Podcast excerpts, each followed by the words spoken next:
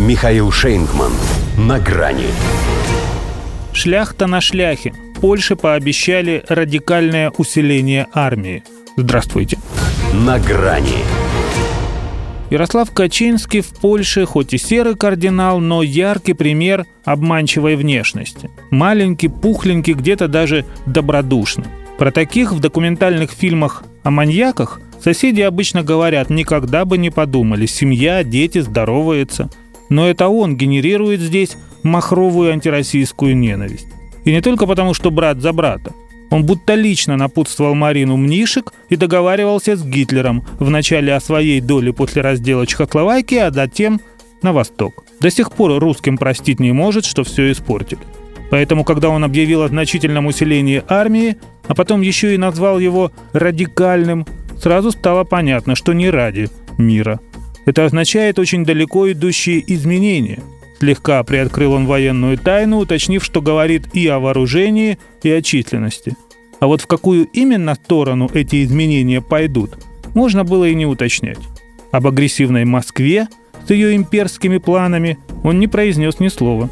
Но на то, чтобы справляться с безоружными мигрантами, что пытаются попасть сюда через Белоруссию, в Варшаве сил и средств и так вполне хватает. Со второй напастью – которая реально может испортить полякам жизнь, как минимум отлучив их от финансовой кормушки. С Евросоюзом она хоть и воюет, но на политическом поле. Другое дело Россия. Экзистенциальная угроза. Как страшный сон. Живет в голове и не отпускает, независимо от того, что происходит наяву. Чтобы спать спокойно, никаких денег не жалко. Хотя 250 американских абрамсов – это все-таки слишком дорогое снотворное. И не сказать, чтобы эффективное – Машины, конечно, боевые, но тот, кто рассчитывает на Курскую дугу, должен быть совсем не в дугу. Продавец, видимо, не стал все рассказывать покупателю о современных системах вооружения. Просто сказал «поверните танки дулом к России, и будет вам счастье». Вообще Польша среди стран НАТО по отчислениям на оборону и так в передовиках. Казалось бы, куда больше. Но может на альянс она уже не очень-то и рассчитывает – Уговаривает же его подключиться к нейтрализации Северного потока-2, а тот ни в какую. Вот и подумали, как бы не пришлось и в каких-то других стратегических вещах все делать самим. А того, вероятно, не вспомнили, что когда они пытались все делать сами, это для них плохо заканчивалось. Да и когда с кем-то тоже. Может быть, отсюда и вся эта воинствующая одержимость шляхты? А Качинский всего лишь олицетворение их вечной геополитической неудовлетворенности – такой же маленький, злобный, всеми недовольный субъект с обилием комплексов.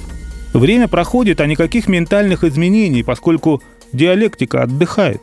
Из всех ее законов здесь работает только борьба и единство противоположностей, кои суть – мания преследования и мания величия. Поэтому зря они все это с армией затеяли. Таким-то бэкграундом количество все одно никогда не перерастет в качество. До свидания на грани с Михаилом Шейнгманом.